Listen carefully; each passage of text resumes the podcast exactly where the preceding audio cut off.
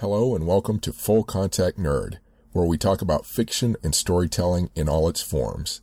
From the weird to the fantastic, horror, sci-fi, fantasy, thrillers, mysteries.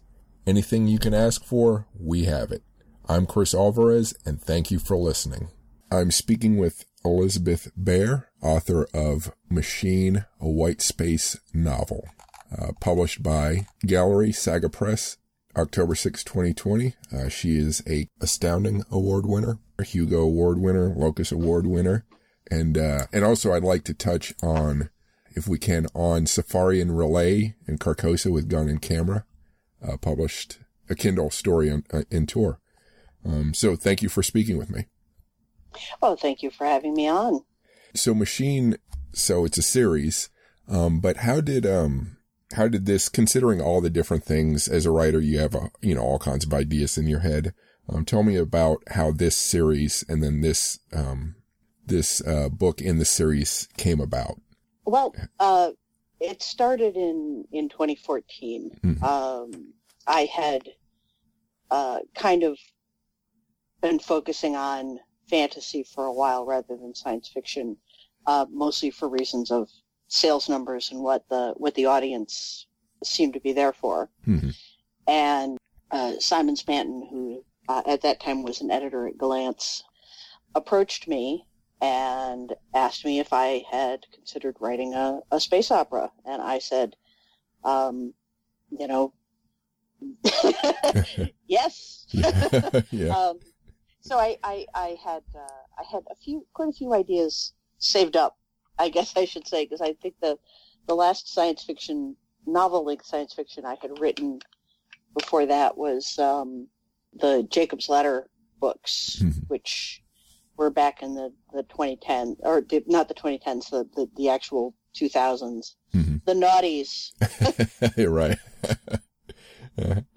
so, um, so tell me about this uh, particular book in the series, A Machine. Can you tell me about the protagonist, setting, and conflict? What you focus on here? Uh, absolutely. the The protagonist is a basically the, the deep space equivalent of a, a flight surgeon mm-hmm. um, on a on a air ambulance. Um, okay. Ex- except she's a rescue specialist. She's a doctor who's a rescue specialist in space. Mm-hmm and she and her crew are sent out on a mission uh, to approach what uh, they assume is a 400 year old derelict spaceship hmm. um, and discover that the crew is in cryogenic suspension and that there's a, a modern spaceship that has docked with it that is whose crew is mysteriously incapacitated. Mm-hmm and they then start attempting to find out what happened. Mm-hmm. And it's it's been an interesting book to, to have out this year because of course I, I finished it and handed it in last year sometime. Okay. And having a, a medical mystery with a uh, where they're trying to stop a pandemic from breaking out, which is what, what eventually turns out to be going on, mm-hmm. um, come out in 2020 has been a little emotionally complicated. Mm. um, it's it's interesting. There are there are uh, an equal number of I I would say that mostly the reader response I have gotten is very positive. Uh, there have been a few people who've been very angry with me, hmm. um, and I you know all I can do is attempt to explain that this is not an attempt to cash in on our current tragedy. This is something that, you know, something that was written in 2018. Um, yeah, mostly. It, yeah. People have to remember that the the whole process takes a, a year or more to get it out. So you, yeah, you didn't anticipate this happening. So no, uh, I really didn't. So, but but with in that vein though, if if say you had known this was coming or you know that this was a danger um, you know, of a much more distinct danger that was likely. Do you think there were parts of the book you might have changed or approached differently, or or you're you're satisfied with how it is right now today? I I think um, I am I am because I did a lot of research in prior pandemics and epidemics um, while writing the book, and I also uh, back in the 1990s, a million years ago, when I was young and fresh faced and innocent, I worked in the microbiology department of a major metropolitan hospital, hmm. um, doing uh, procedure manuals and uh, you know general admin work. Um, hmm. So I do have, and I come from a, a, family. My mother was a hospital administrator professional, hmm. um, so I do have a background in healthcare, and I'm have always been very comfortable writing you know healthcare professionals as protagonists and as characters mm-hmm. um, and I, I don't think I would have like I wouldn't write it any differently. I would I would choose maybe to have it come out next year hmm. um, or last year. Interesting. But uh, uh, because I, I don't I, I feel pretty confident in in how I wrote the medical aspects of the book. Mm-hmm. So so with that, so now that we're experiencing the pandemic, did that give you ideas for future novels? Anything that would discuss the current situation in sort of a fantastic or, or scientific science fiction setting? Well, it's it's interesting because now we've now that this has happened, of course, it's it's part of history, mm-hmm. right? If we're writing if we're writing science fiction set in our world, it has to take the coronavirus pandemic into account right. as a thing that happened, much like, you know, just like the Cuban Missile Crisis or, um, and I do think we're going to be seeing a lot of very pandemic influenced stories in the next few years. I remember after 9-11 which was right when i was breaking into the field. Mm-hmm. um, i'd been writing for years but that's when i finally sort of hit the critical mass of being a decent enough writer to sell. Mm-hmm. um, that there were a lot of stories that were obviously influenced by that particular national trauma. Right. You can't you can't help processing your trauma through your art. It, it it's it's baked in mm-hmm. you know? You can't you can't stop being who you are. This is this is why I find it funny when people complain about art being political. Mm-hmm. Um, all art is political. It's just that when we agree with the politics, we don't notice it.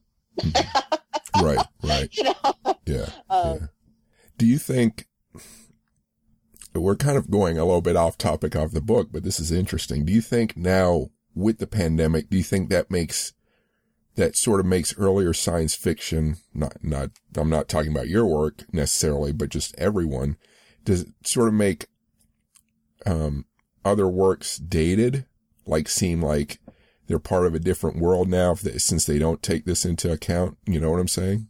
Well, it's, it's interesting. Um, it's one of the, one of the things that I remember being sort of a, a talking point among historians as we were coming up to like 2017, 2018 mm-hmm. was how the um, the so-called Spanish influenza, uh, which it seems likely actually originated in Kansas, but mm. uh, there's, there's, a there's a lot of backstory there involving uh, Woodrow Wilson and, and not so much freedom of the press during World War One. Mm-hmm. Um, yeah, the it was that it was like the forgotten disaster. Mm-hmm it had sort of been erased from national consciousness. And now, of course, we're all talking about it again because the parallels to our, our current situation are so striking in mm. so many ways. Right. But um, including, you know, uh, uh, executive incompetence and, uh, you know, uh, people who think it's a hoax mm. and so forth and so on. Mm. And so the, the situation there is, you know, I wonder if in 40 years, we'll all have kind of scrubbed this out of our memory again. Mm-hmm.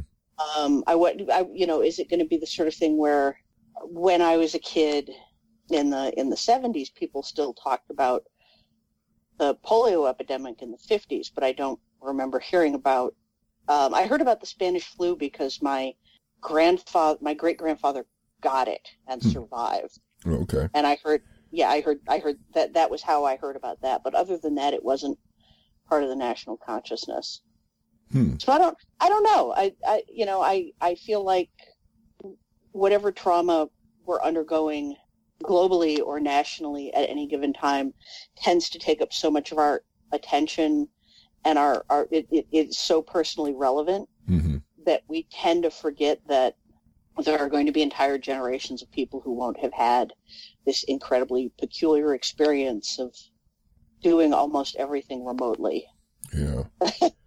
I'm speaking with Elizabeth Bear, author of Machine, and also On Safari and R'lyeh, and Carcosa with Gun and Camera. You can find more information about her work at elizabethbear.com. If you like this podcast, Full Contact Nerd, so far, please subscribe to it and rate it if you can. Please sign up for my weekly newsletter at fullcontactnerd.com or chrisalvarez.com to keep up with my latest posts. You'll also find written interviews and my social media links there. You can find the links to my other podcasts at militaryhistorypodcast.com and technologyandspace.com. And now back to the podcast. Well, we have a whole, we have a, a generation now, um, in college who didn't experience 9-11. So, you know, to them, it's history. Um, yeah. Um, so, and in a sense, I, I don't want to say they're forgetting, but it doesn't have the impact. You know, you, as you live through history, you feel it and you feel where it's, that where younger people just don't quite, um, connect in the same way. It's fascinating. Yeah. I, I remind myself, I'm going to be 50 next year. Mm-hmm. Um, I remind myself constantly that 1980 is now as far away in time from us as 1940 was from 1980. yeah. yeah. Which is a little painful to me, but it, it, it allows me to, to remember that you know, well, with in the era of Netflix, people actually will still get my Knight Rider jokes. Mm-hmm. Yeah. yeah. Yeah. Uh, yeah. It, it's almost like you can almost see, you can almost say to people, you're repeating history again. I've seen, I've, I've literally seen this before, you know, and you're yeah. doing it again. And, and yet people won't listen. Some people yeah. won't listen. Some of what's going on now is very reminiscent of what went on during the HIV epidemic. Mm-hmm. Yeah, yeah. So let's talk about um, your your safari. I guess it's not quite a, a novelette, or it's a novella, or um... it's a novel. Yeah, novelette. Mm-hmm. I think it's about ten thousand words. I think. I think you've done you've done other works in this Lovecraft uh, sort of um, universe, ha- haven't you? Yeah, well, I don't know if any of the Lovecraftian stuff I've written is in the same universe. Hmm. I've done a lot of either my first or my second professionally published story. I can't remember now which one it, whether it was the first or the second one. Mm-hmm. Back in, I think it must have been 2002, was a story called uh, "The Follow Me Lights," mm-hmm. which is also about Lovecraftian fish people. Mm-hmm. Um, but from a you know also from a different different perspective. I think um, because I was I encountered the the works of Lovecraft when I was in my teens, mm-hmm. and then later encountered his, shall we say, his more racist, mm-hmm. uh, the more racist portions of his oeuvre, mm-hmm. um, and came to understand what a uh, what a dysfunctional and um, unwell person he was, mm-hmm. um, and how you know again we talk. This takes us back to you know the trauma, um, trauma reappearing in in the art, right? right. His xenophobia and his um, agoraphobia and you name it, it shows up in what he wrote. Mm-hmm. And I think that uh, somebody or another in the depths of the internet recently proclaimed that uh, that, and I can't remember who said this. I'm very sorry, whoever you were, yeah. uh, that um, Lovecraft, the, the, the horror in Lovecraft is all about white men discovering they're not the center of the universe and going crazy, hmm. and so it sort of seems really relevant to me right now. yeah, yeah. Given the resurgence of white supremacism and and uh, you know, not just in the U.S., but sort of worldwide, or at least Western civilization, quote unquote civilization wide. Mm-hmm. Uh, I've actually asked this question of of an academic who's written about his, uh, the history of horror, and and that's so. My question was, if horror is really is so attached to the fear of the unknown, is horror sort of a healthy, sort of a healthy, um, and, and, I'm being, I'm generalizing here. Is it sort of yeah. healthy, um, to, to enjoy horror or get into horror if it's really just about expressing one's own xenophobia or fear of other, you know, unfair f- fear of, of others? Um, yeah.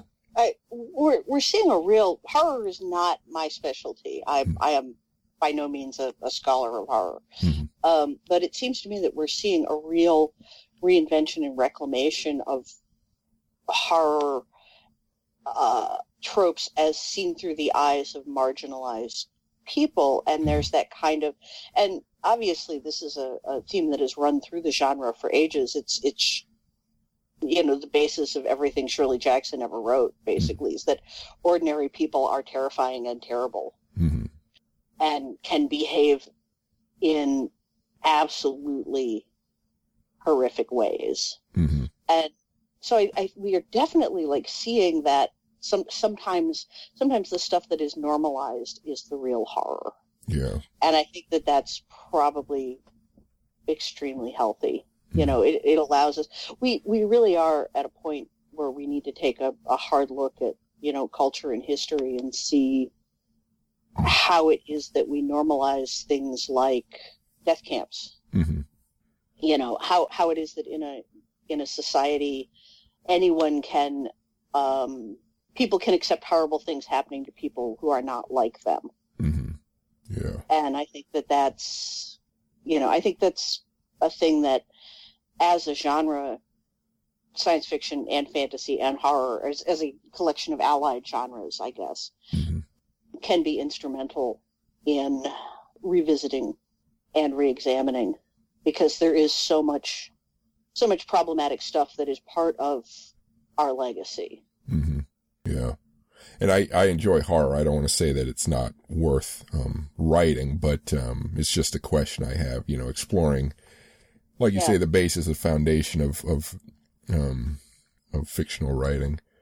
But, but, um, so uh, where did this safari story come from? Was that something um, someone suggested you write? Something an idea you had you just wanted to get out there?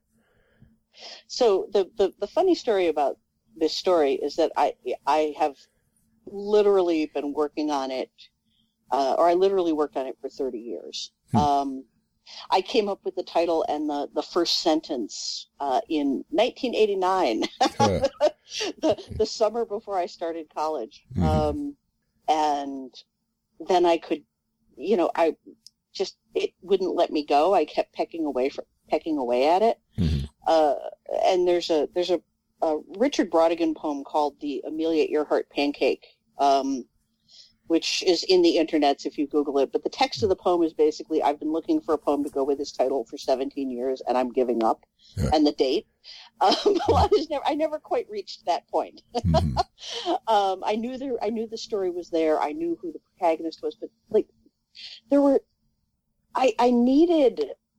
It turned out that I needed like the the advancements of you know consumer DNA analysis. Um, hmm.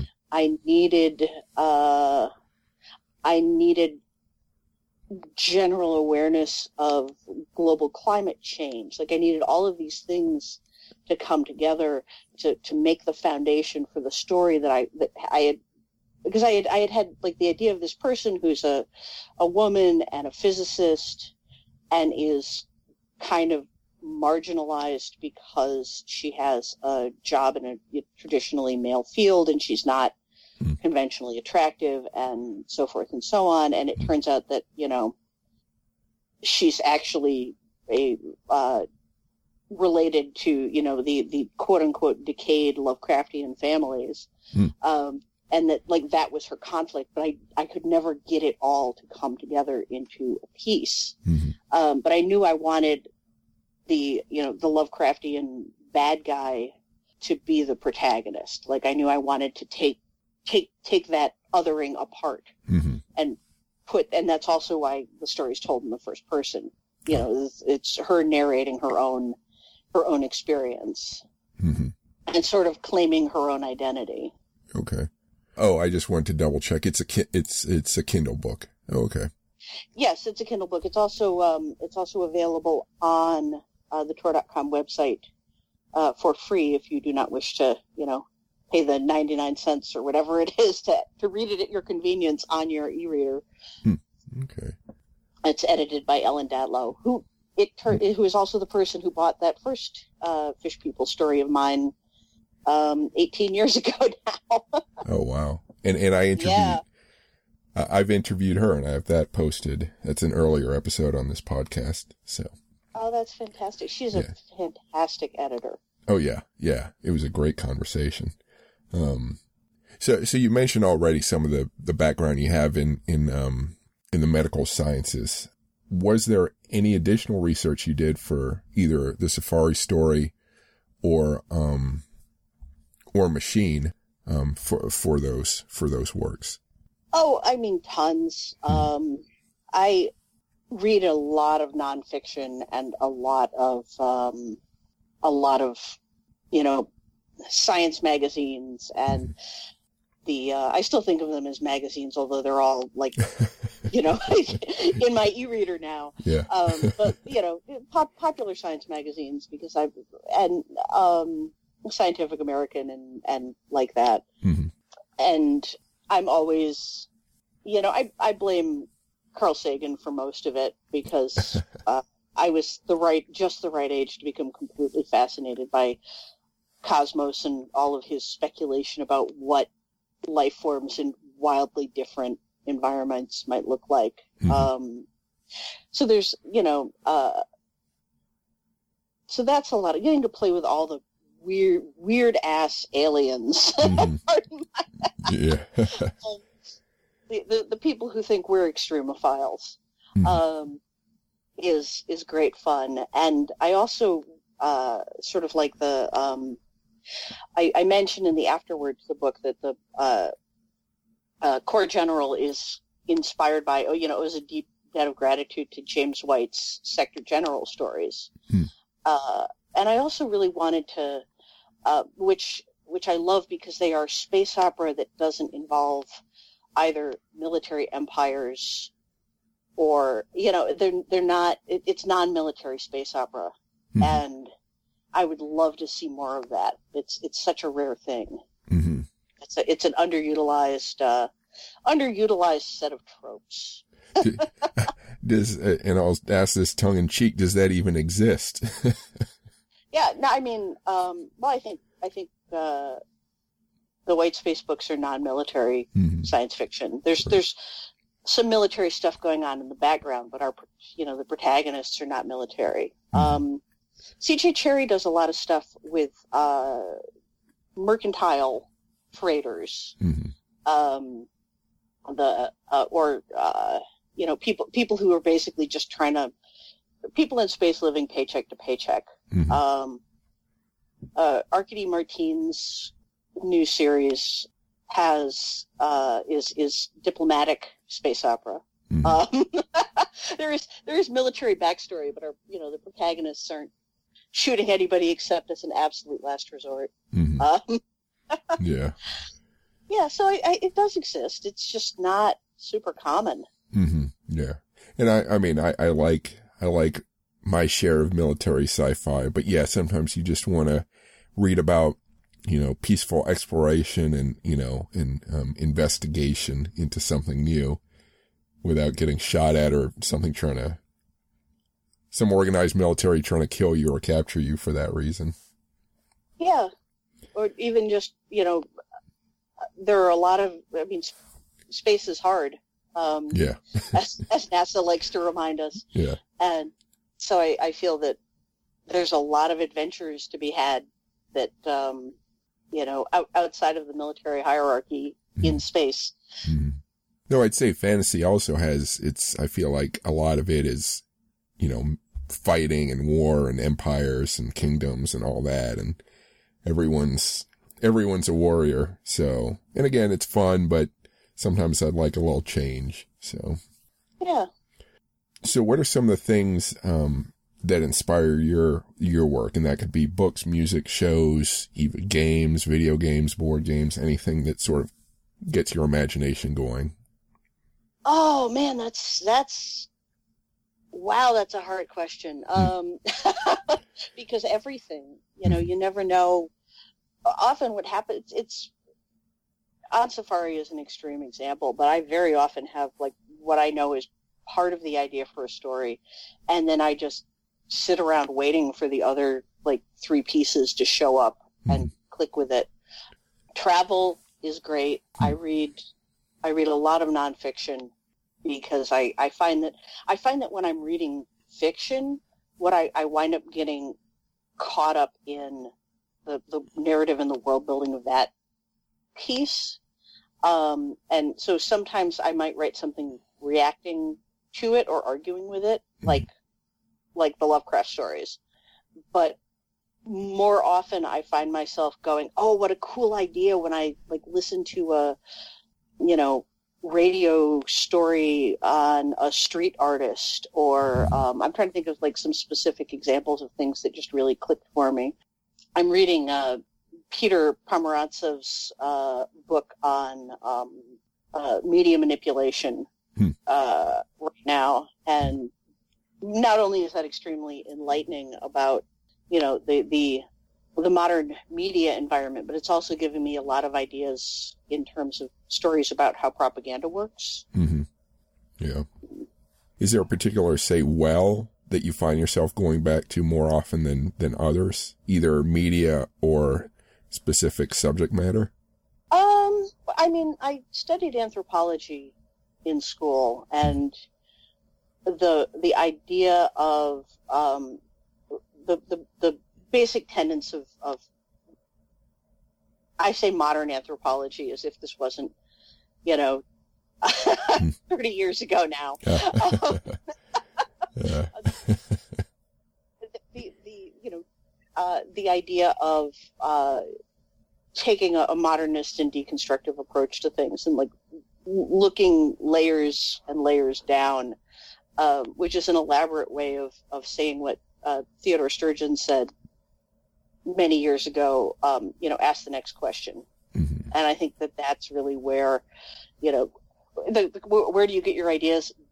Just keep asking questions until you get to the thing that you don't understand and then write a story about the thing you don't understand. Mm-hmm. I think most of my stories are arguments with myself. Like, mm-hmm. um, often, often ethical or philosophical arguments with myself.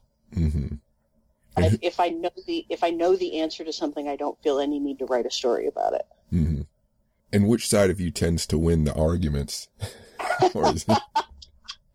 I'm I am uh, you know how uh, uh, people tend to accuse uh, I, I, I think I have a lot in common with um, Barack Obama and the ACLU in that.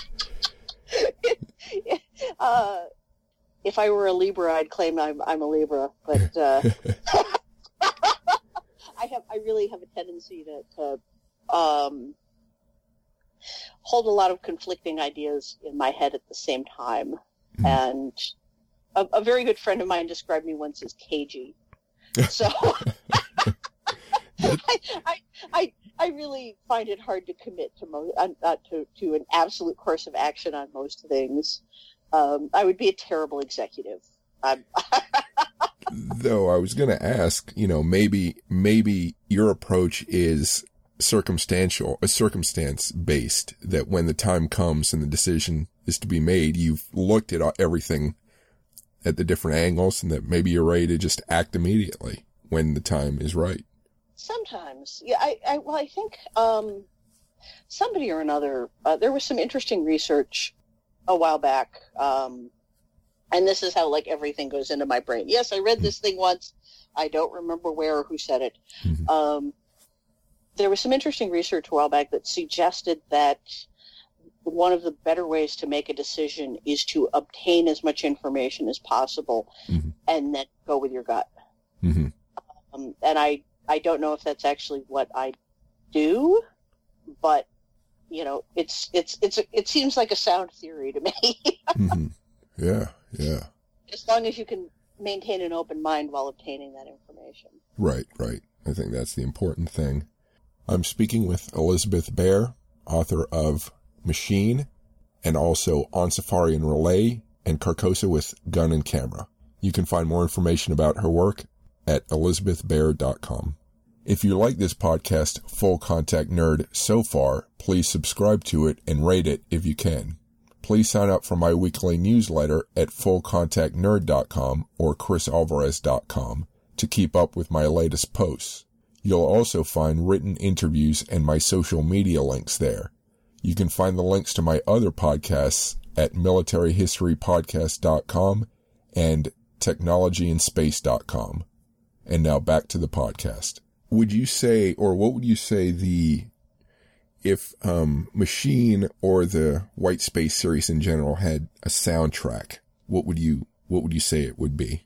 Oh gosh. Um, you know, I used to listen to a lot of music, uh, while writing mm-hmm. and I fa- I've, I've discovered that I can't do it anymore. I, I, my, my focus suffers too much. I think I'm using I, I, think it's taking more processing power for me to write these days. Mm-hmm. Um, but uh, I did I did write large chunks of machine um, to the uh, to the Wonder Woman uh, score. Hmm. So, so movie movie music still works. I just can't listen to anything with lyrics in it. Right, right. So you could definitely uh, superhero music is apparently. hmm. Okay is that sort of the aesthetic that the, the series has, sort of like a, a gradual rise to heroic um, action, or it's not like a pulsing kind of fast beat? Well, I mean, I, I, I hope so. Um, I intentionally said when my uh, my first novel came out, um, somebody described it as Heinleinian, and I didn't think it was particularly Heinleinian. Hmm. And there there are ways in which when I was writing Ancestral Night, I did in fact set out to write a sort of Heinleinian novel in that it's got a first person narrator. They spend an awful lot of time floating around in space on long boring trips philosophizing. hmm. yeah. It's, you know, there's, there's, uh, there's, uh, sections of sarcastic banter. um, so in so, in some respect, um, I would I would say that the the the the structural, I mean, Machine is is definitely sort of a play in three acts. It's got three structural narrative sections. Mm-hmm. Um, without too many spoilers, there's you know like each each act takes place in a in a different different feeling space, at least. Mm-hmm for me as the writer. Um, okay. Machine is more straightforward in that respect. Okay. Um, they're also both both pretty long books by my standards. You know, not by ev- anybody everybody's standards, but they're both um, were contracted at 150,000 words, and they came in right about there. Okay. Um, so there's there's a lot of room in there to sort of play around and go down little side trails and have you know give secondary characters some time. Mm-hmm. Um, I hadn't originally planned to write Ancestral Night with a with a first person single narrator. I originally intended to write a very different book, okay. and uh, I was about I don't know I was three or four chapters into it when the um, 2016 election happened, and a lot of the character of just sort of the vibe of the United States changed overnight. Mm-hmm. Um, and I had to go back and, and like really retrench what I was writing to get something that I was in the correct headspace to write. Hmm. Interesting. Well, let, let me turn to, um, to how you do your writing. Um, is there anything out of the ordinary in your, in your view that you do to complete your drafts or, or the final, the final draft? Not really. I'm. I joke that there are you know, there are two kinds of writers. There are the ones who believe in false dichotomies, and then there's everybody else. um, because people like to sort of plug themselves into camps as a pantser or a plotter. Mm-hmm. Um, right. And I'm not, I'm not by any means like a strict outliner, Mm-hmm. but I also am not somebody who just kind of has no idea where I'm going. Mhm. Um, often, often I write the first third of a book kind of groping along. Um, and then I have to go back and then I figure out what the ending is, and then I have to go back and revise it so that it supports the middle of the book. Mhm. Um, uh, so I'm very, I do everything wrong. Uh, I, I don't follow any any of the advice on how to write. Um, I don't. Uh, let's see. The, you know, the the never go back and edit before you finished a thing. I edit. I mean, the, the easiest way for me to write is to sit down, edit the previous day's work, and then write today's because it gets me back into the headspace and the narrative flow. Hmm. Um, you know, I totally I revise paragraphs as I write them. I I'm not a very linear thinker, as you may have uh, as you may have detected from Hmm. from this, this conversation. Um, so often when I write a paragraph down, everything's in the wrong order, and I have to go back and fix it Hmm. and like it, you know, put it in a sensible sequential order Mm-hmm. before I can write the next paragraph. Um, so that's probably the weirdest thing I do is I write stuff just any which way. Um, and if I have an idea for a scene that's going to happen, I jump, I'll jump ahead or I'll write bits of dialogue that I know are going to come later in the book out of order. Um, and I, I, I tried, I tried using Scrivener, Mhm. um, and discovered that it was way too, way too linear for me, which seems weird for a product that's designed to let you move scenes around effortlessly. But Hmm. uh, so I just work in one giant, very ugly Word file, Hmm. um, which has all of my scraps and stuff and outline notes stuck at the end, and you know, occasionally has a, a bracket that says "insert scene here" when you figure out what it is Mm-hmm. when I was when I was earlier in my career, I would often write a scene without knowing what structural purpose purpose it served. Mhm. Now I more frequently find that I know what structural purpose something needs to serve, but I haven't yet figured out what happens in it because I'm much pickier about what happens Hmm. in my scenes. Okay. I think I've gotten all the low hanging fruit. Now I have to work harder. Right. So, so, so with this for for the machine, you said it um, uh, it was supposed to come in at 150,000 words. I think you said that. Um, did Yeah. did you overwrite it first and then edit it down, or did you just hit the mark pretty much right with I the first draft? I am a chronic underwriter. I am the anti Stephen King. you know, the Stephen King thing about um, the second draft is your first draft minus 15%. Hmm. I am the exact opposite. My second draft is my first draft with all of the transitions and exposition added. Okay. um, I, I, I tend to, uh, one of, one of my editors constantly reminds me that I do not have a transparent head. And explain things like character motivations and backstory and hmm because my attitude is oh the reader will figure it out hmm um, and i think that's because i i read wildly inappropriate literature at a young age and i didn't understand half of it so i you know if Hmm. i don't understand something i just assume that i'll figure it out later Huh, interesting. um, Hmm. but it, it turns out that many people find this approach frustrating and um, so so yeah, I have to go back and put in a whole bunch more exposition and and basically just all the all the stuff that all the stuff that I skim over when I read. hmm Yeah. I don't actually skim over it, but y- you know, it just um, the stuff that I know like in my bones, then I have to go figure out how to verbalize it and put it into the second draft. So I think my first draft of both of them was probably about 130,000 words. And so, and they both yeah they both grew extensively on revision So did it take a beta reader, reader or the editor to point out, hey, this part needs a little bit more clarification, or you know? My my main editors on, on both books were um, Navah Wolfe and uh, Gillian Redfearn, mm-hmm. um, and uh, they they both were really excelled at pointing out places where I was being unclear or ambiguous or where my joke wasn't as funny as I thought it was.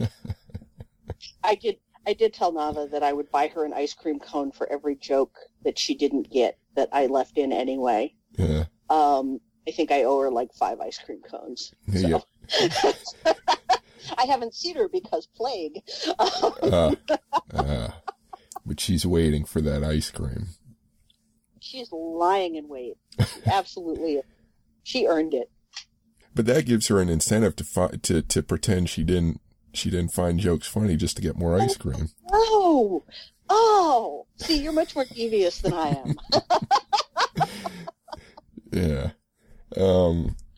So so you mentioned one one approach to your writing that's changed over time. Um, are there others? Anything significant as far as, and especially since you won awards for your first novel, um, how did that, did that impact how you wrote or did you just keep, keep on? You know, I, that's, you ask good questions. Okay.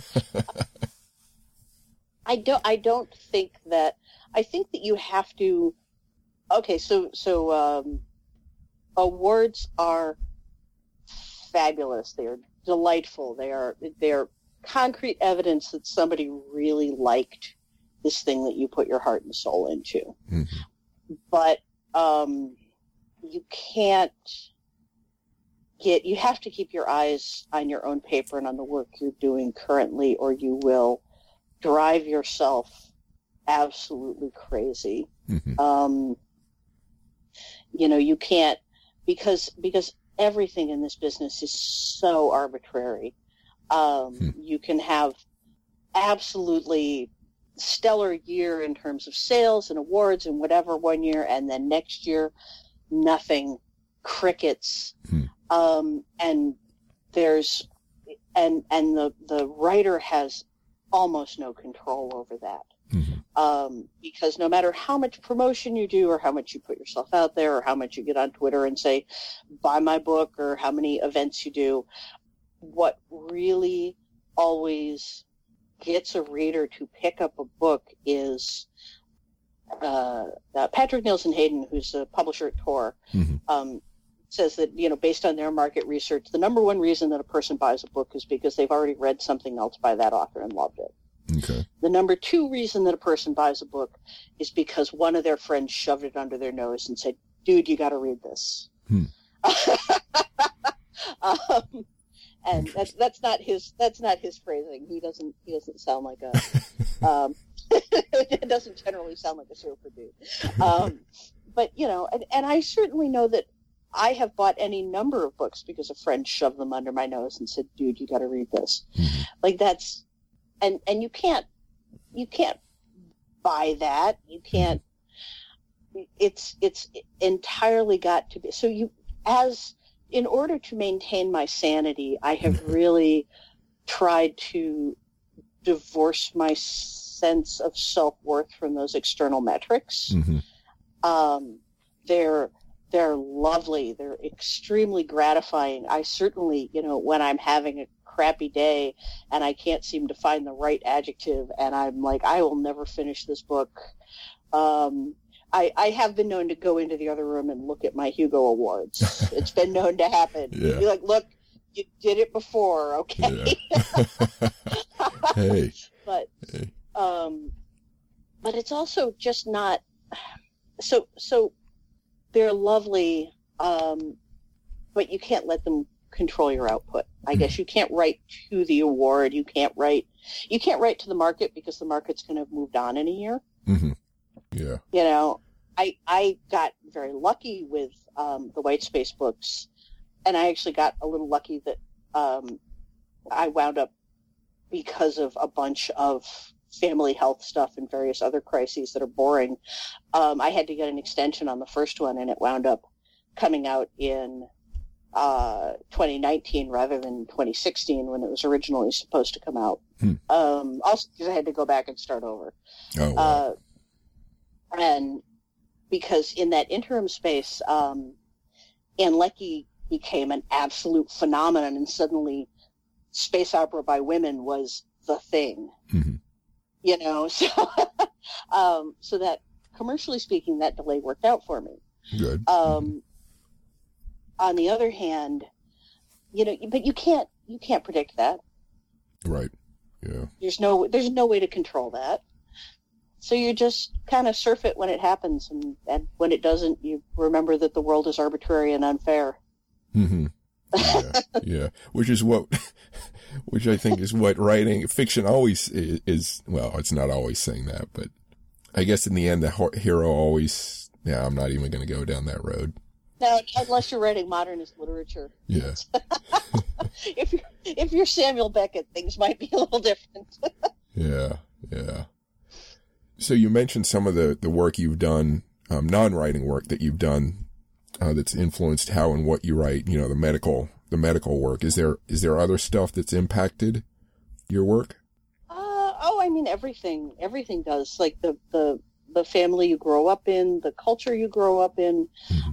There's, you know, the places you live. Um, I wrote a book about Las Vegas because I lived in Las Vegas for six years, six mm-hmm. and a half years. Hmm. Um, so you, like every experience you have somehow gets baked into what you write.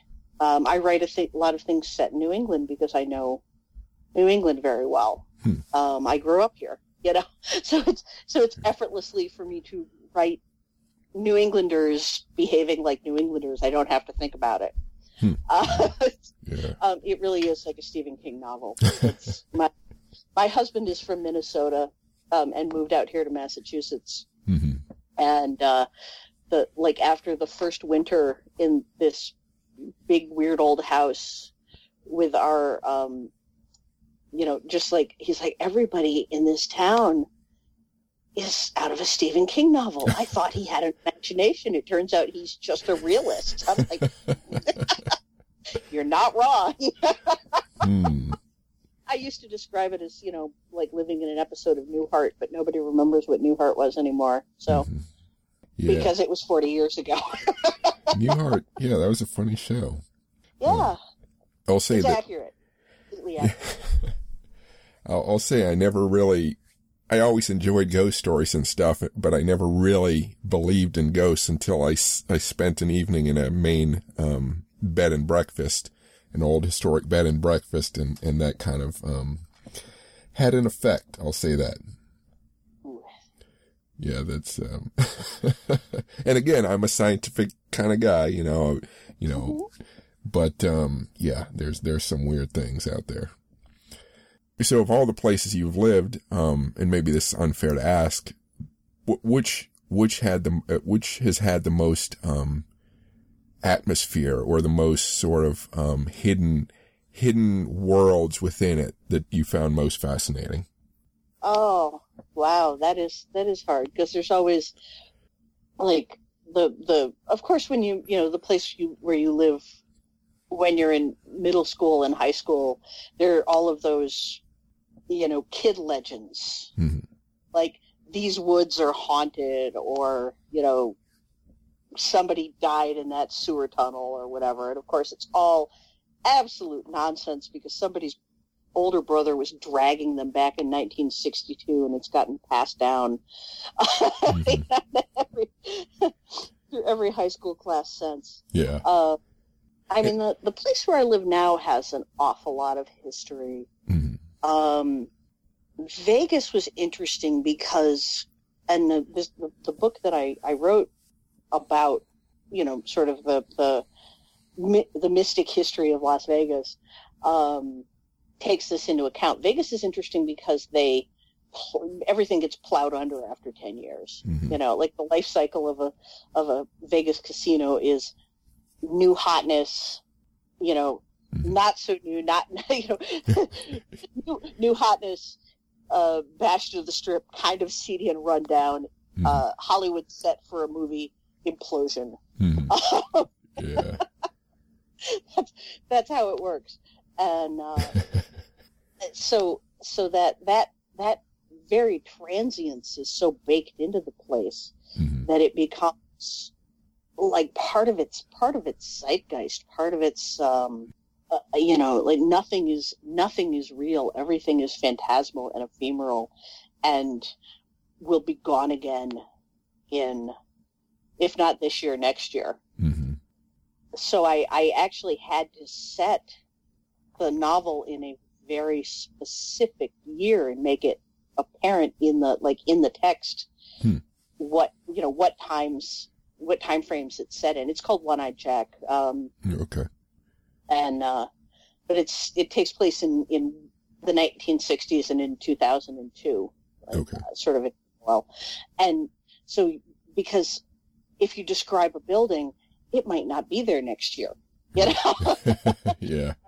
Yeah. so I think that was like for that reason that was the the setting that had the most effect on my writing um, hmm. uh, my actual crafting of the book when i wrote the stratford man which is an elizabethan fantasy i went to as as part of my research for it i went to england which was my first time in my life traveling overseas. Hmm.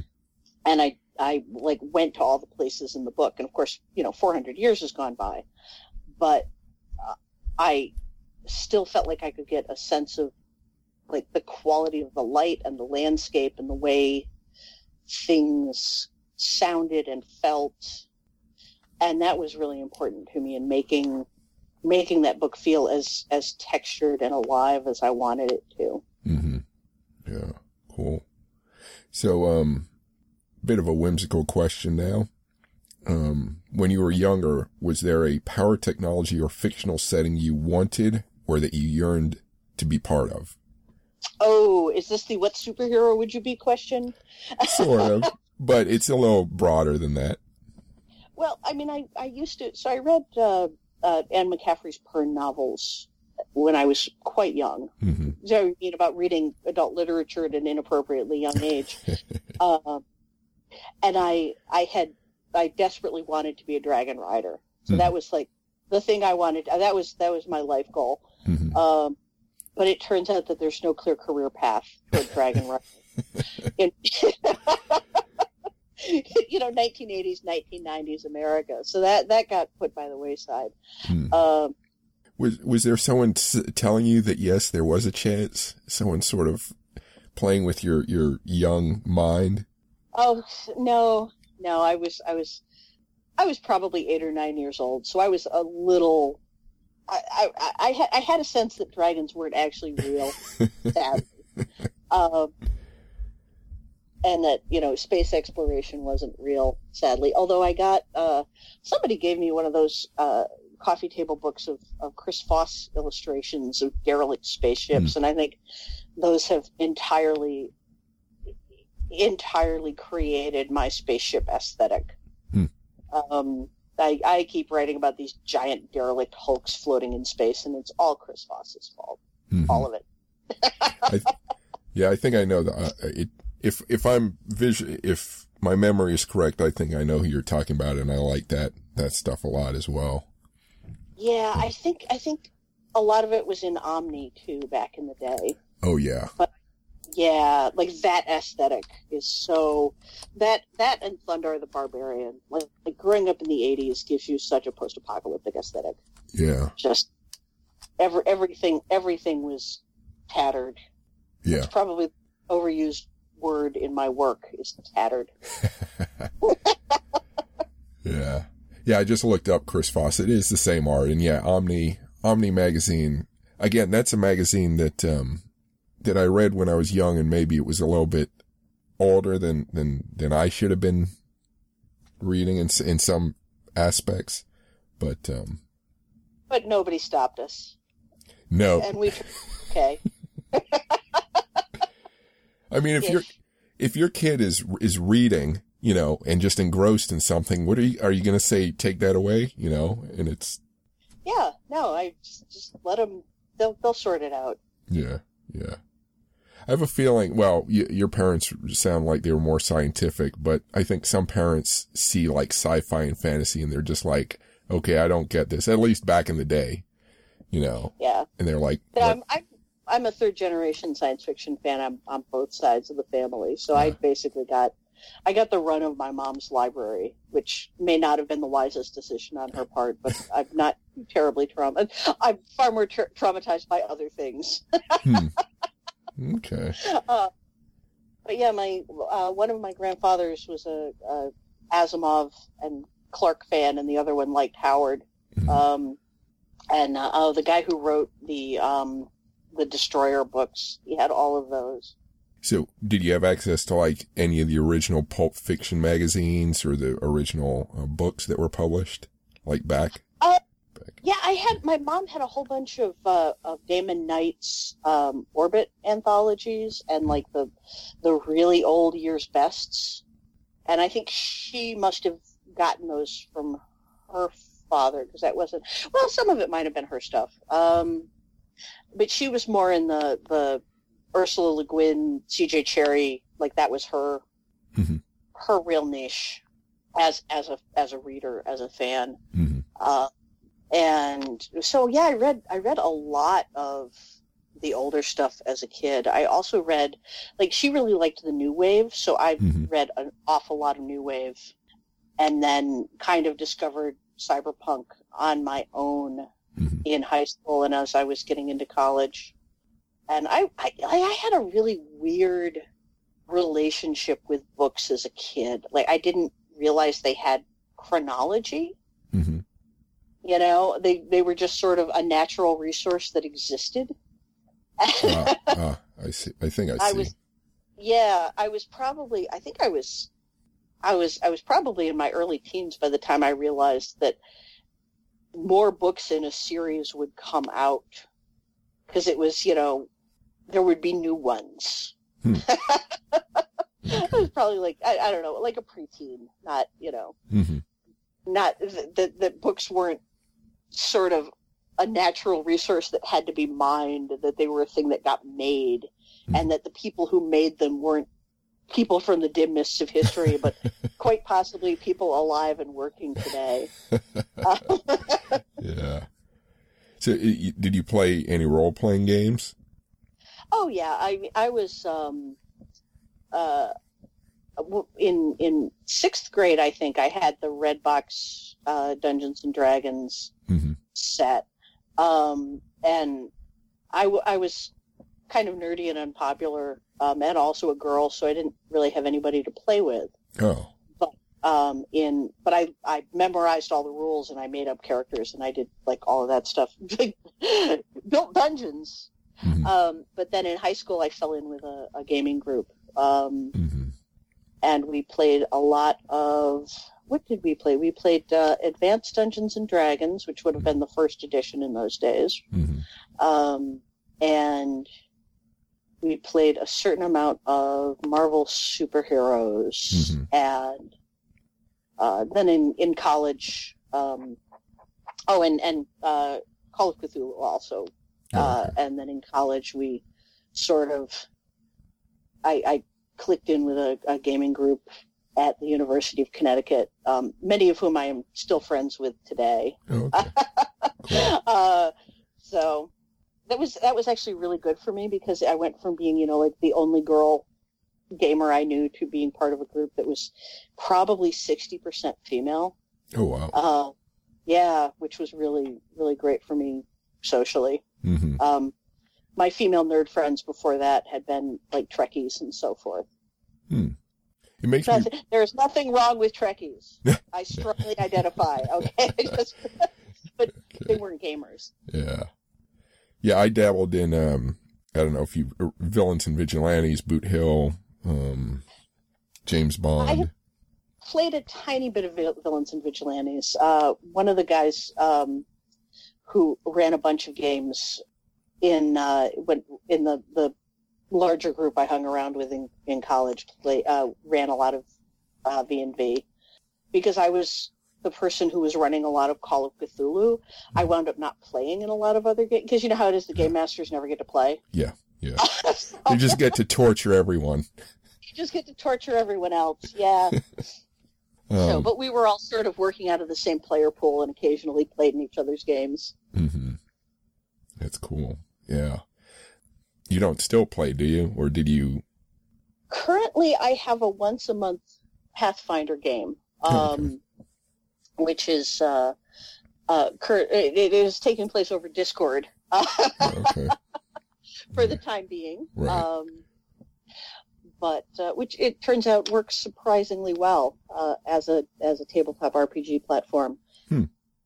Um, I uh, I have been I haven't run anything in a while um, because I discovered that I can either write or come up with scenarios. hmm It uses the same part of my brain, and I can't switch back and forth on the fly.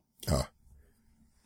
But I think a lot of the ways that I plot books is very similar to how I plot games, in that I create an interesting situation and then I drop a lot of characters into it and I see what they do. hmm Um. It's just that I'm playing all of the characters instead of just half of them. Right. Right. So that, but that was, and and so I can't I can't seem to run a game effectively while I'm writing.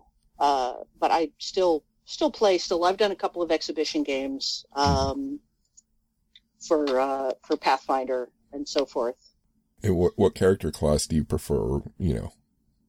Uh, I so right now I'm playing a, a sorcerer, Mhm. uh, draconian sorcerer. She's she's a lot of fun because she's not not very good at this human social interaction thing.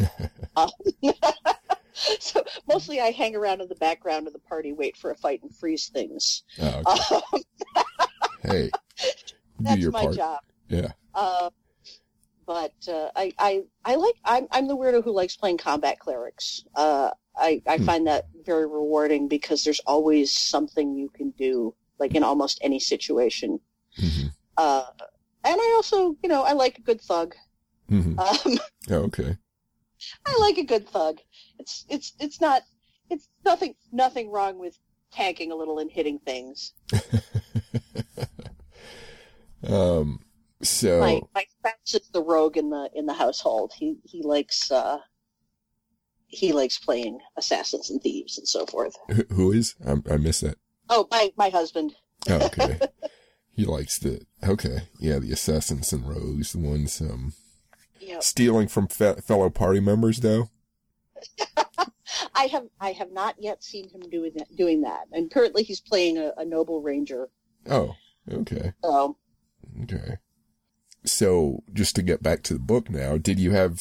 So you mentioned some of what it took to finish it. Do you have any other difficulties um, getting it finished or published?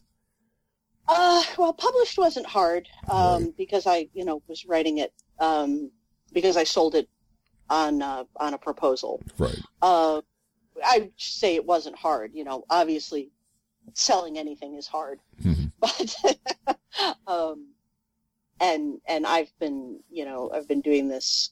My first novel came out in at the end of 2004 Mhm. um, late enough that it was technically considered a 2005 book, and Yeah. I still get rejected all the time. You know, um, it's it's a thing. It's just it never goes away, um, Hmm. which is another reason not to worry too much about what everybody else is doing, but just to like focus on your own work. Mhm. Uh, because you only see the it, what is it? You only see everybody else's highlights reel. Ah, Uh, yeah, yeah. and yeah so i mean the, the it was just i think the hardest part for me was that i kept i i i had a real problem with this book that i don't usually have a i had i had three interlocking plot threads that were all supposed to weave together and come to a satisfying conclusion. And i was kind of um i was modeling my uh, plot structure on um, kind of a, an Agatha Christie thing. You know, there's a there's a Hmm. there's a, a mystery and a solution to a mystery and a and a somewhat elaborate scheme. Okay. So, an, an unreasonably unreasonably elaborate scheme, but hey, this is fiction. Um, You Mhm. can't have a good caper without you know. A, uh, without breaking a few eggs. Mm. Um, so I, I, was definitely thinking of like the, the, the Agatha Christie plot structure, where there's a lot of people with different motivations doing different things, and it all kind of and they all get in each other's way and uh, cause problems for each other. And I realized, like halfway through the book, that I had one too many, hmm. and so I had to go back and unperson a secondary character and take out an entire plot thread and uh, just rip that whole thing out because it was just because it's in the outline doesn't mean it has to be in the book. Yeah. Yeah. yeah. It was clutter. It was clutter and it had to go. Hmm. Okay. Sad because I liked that character, but you know what? I I uh, I rolled their folded their plot role their their plot role into another character and thereby had uh, a much stronger had had one stronger secondary character as opposed to two that weren't doing very much work. Oh, I see. I see. Yeah, yeah, makes sense. So, what's your um current writing project? I am currently uh, somewhat overdue. Oh. uh, see, see above global pandemic, ah. somewhat distract on uh, on the third book in the Lotus Kingdoms trilogy. Mm-hmm. Uh, which is called The Origin of Storms, and which was supposed to be handed in in June, and uh, for some reason, it did not get handed in at the end of June. mm. But uh, I, I, am hopeful that I will have it done by the end of the year or January at the latest. Um, and I feel kind of bad about it because my editor is retiring, and she can't actually completely retire until I hand this damn book in. oh boy! which is which is why we try not to be too late on things because you know it's the the problem with the publishing industry is that the the entire thing like hangs on so many one person linchpins. Ah. Mm-hmm. You know the the the writer's got to get their job done, and the cover artist has to get their job done, and the editor has to get their job done, and uh, what is what is and any one of us can be de- derailed by you know mom's in the hospital or getting a divorce or mm. any of the other or retiring or any of the other million things that happen in a in a average person's life to throw you for a loop for a year. Yeah. Um, and so it's so I I I'm feeling a lot of emotional pressure to get this dreaded thing done. Oh, I see. I see. Because hmm. a lot of people, I'm I'm annoying a lot of people by being late. Yeah. Hmm. So where can people find you online? Social media or website? Yeah, uh, well, I'm I'm easy to find online because I'm elizabethbear.com. Mm-hmm. Um, and there are links to Twitter and my newsletter, um, and so forth and so on. Okay. Right at the top of the page. Okay. and just and that's bear, bear is in B E A R elizabethbear.com. Bear, bear, yes. Bear bear like the animal. Got it. Okay. All right, cool. So, um, that's all the questions I have. Do you have any final thoughts or words? I'm just really, really enjoyed this interview, and I'm uh, grateful to have gotten the chance to talk to you. This has been a delight. Oh yeah, it's been fun. Thank you. I totally appreciate it. Thank you for listening. If you like this podcast, Full Contact Nerd, please subscribe and rate it if you can.